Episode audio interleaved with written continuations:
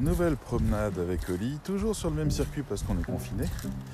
On a la chance d'avoir une boucle qui fait euh, un kilomètre, enfin qui fait 4 km et qui reste dans le périmètre du kilomètre euh, imposé par l'État, donc c'est parfait. Et euh, aujourd'hui, je pensais à quelque chose qui me taraude depuis quelques jours, c'est tous les débats qu'il y a autour de la fermeture des librairies, la fermeture des rayons de la FNAC, la fermeture des magasins de jouets, des lingeries, des vêtements, etc. On a un gouvernement qui n'a pas le droit, qui ne peut pas dire les raisons profondes qui le motivent. Parce que c'est pas audible.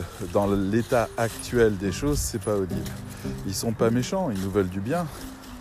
Ils savent, selon les recommandations scientifiques, qu'il faut éviter les clusters, éviter les rencontres, imposer le plus possible aux gens de rester chez eux. Et en même temps, ils doivent ne pas couper l'économie, ne pas empêcher les entreprises de travailler, etc. Donc, leur raisonnement, c'est de faire ce qu'on appelle un confinement doux, c'est-à-dire, d'un côté, proposer aux gens qui doivent aller travailler de continuer à faire tourner l'économie, de continuer à gagner leur vie, les entreprises vitales et les entreprises un peu secondaires. Bref, on est un peu sur les mêmes règles qu'au premier confinement, avec quelques dérogations en plus pour faire un peu mieux tourner les choses, l'expérience faisant. Et de l'autre côté, on demande aux autres de rester chez eux, pas de se cloîtrer, on essaye de leur donner plus de liberté, on voit que le document a beaucoup évolué, on a plus de possibilités, mais par contre, on ne peut pas euh, laisser les gens faire n'importe quoi. Le problème, c'est qu'on est en période de novembre, décembre, c'est-à-dire la période des achats de Noël. Les gens ont envie de sortir. Les gens ne veulent pas être confinés. Donc on a un État qui essaye de nous raconter que pour des raisons d'équité, on ferme les petites entreprises, les bars, les restos, etc., etc., pour euh, éviter les clusters.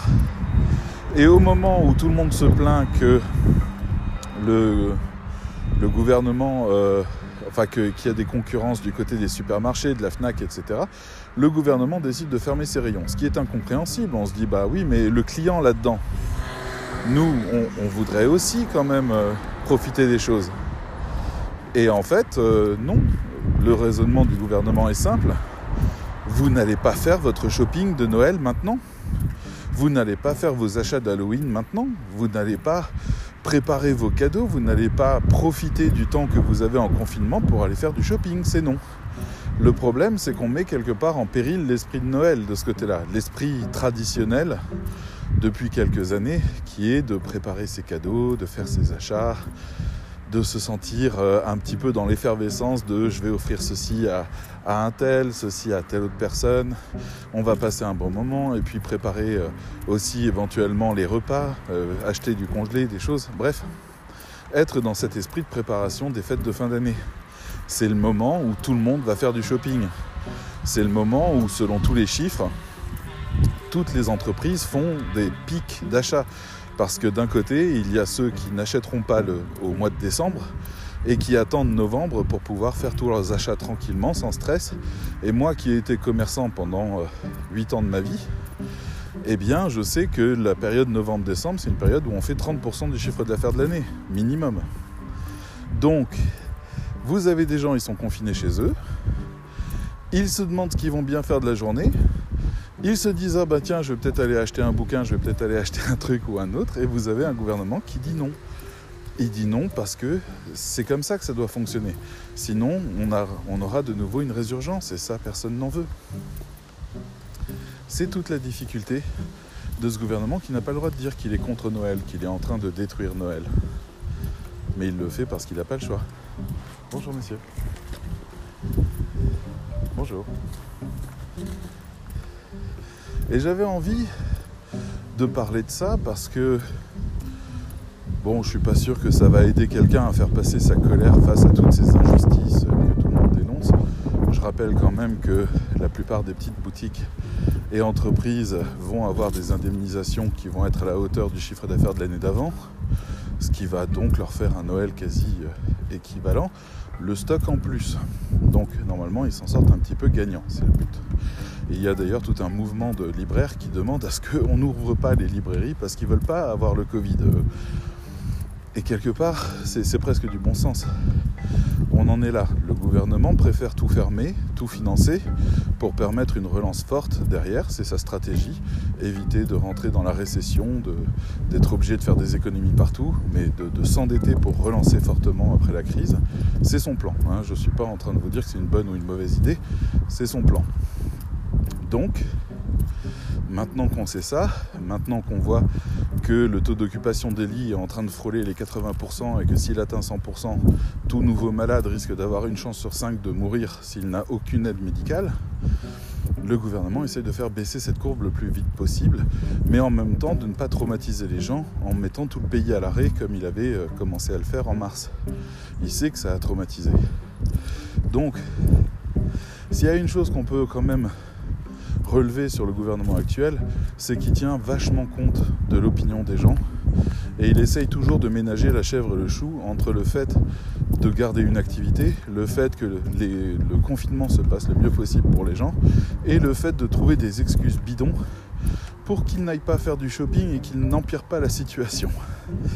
On en est là. Donc moi, si j'ai envie de vous parler de ça, c'est pas tant parce que j'ai envie de défendre ce gouvernement. Il y a des choses qui me plaisent pas chez eux, euh, mais surtout pour vous montrer que le marketing est là aussi. Le marketing, c'est de vendre une idée. Et des fois, pour obtenir l'effet qu'on veut, il va falloir trouver un chemin détourné. Quelque chose qui soit plus moralement acceptable pour amener les gens là où on souhaite qu'ils aillent. En l'occurrence, ici, je pense que l'intention est bonne. Mais il peut y avoir des cas où on vous vend du greenwashing, notamment, qui n'a que comme seule vertu de vous vendre davantage de produits avec des faux prétextes. Bonjour. Et moi, ça me fait toujours réfléchir quand je vois qu'il faut passer par là pour qu'un pays fonctionne.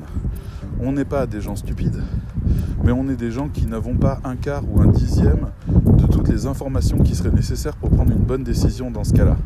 Et comme le gouvernement n'a plus la confiance du peuple, depuis, euh, c'est pas que pour ce gouvernement, mais il n'a plus la confiance du peuple, il est obligé de passer par ce genre de prétexte pour essayer de convertir les gens à son idée que bah euh, voilà le rayon Fnac pour une raison d'équité avec les petites boutiques et eh ben euh, c'est fermé. Alors que les petites boutiques elles sont financées comme si elles avaient fait toute leur vente donc il n'y a pas d'équité à avoir.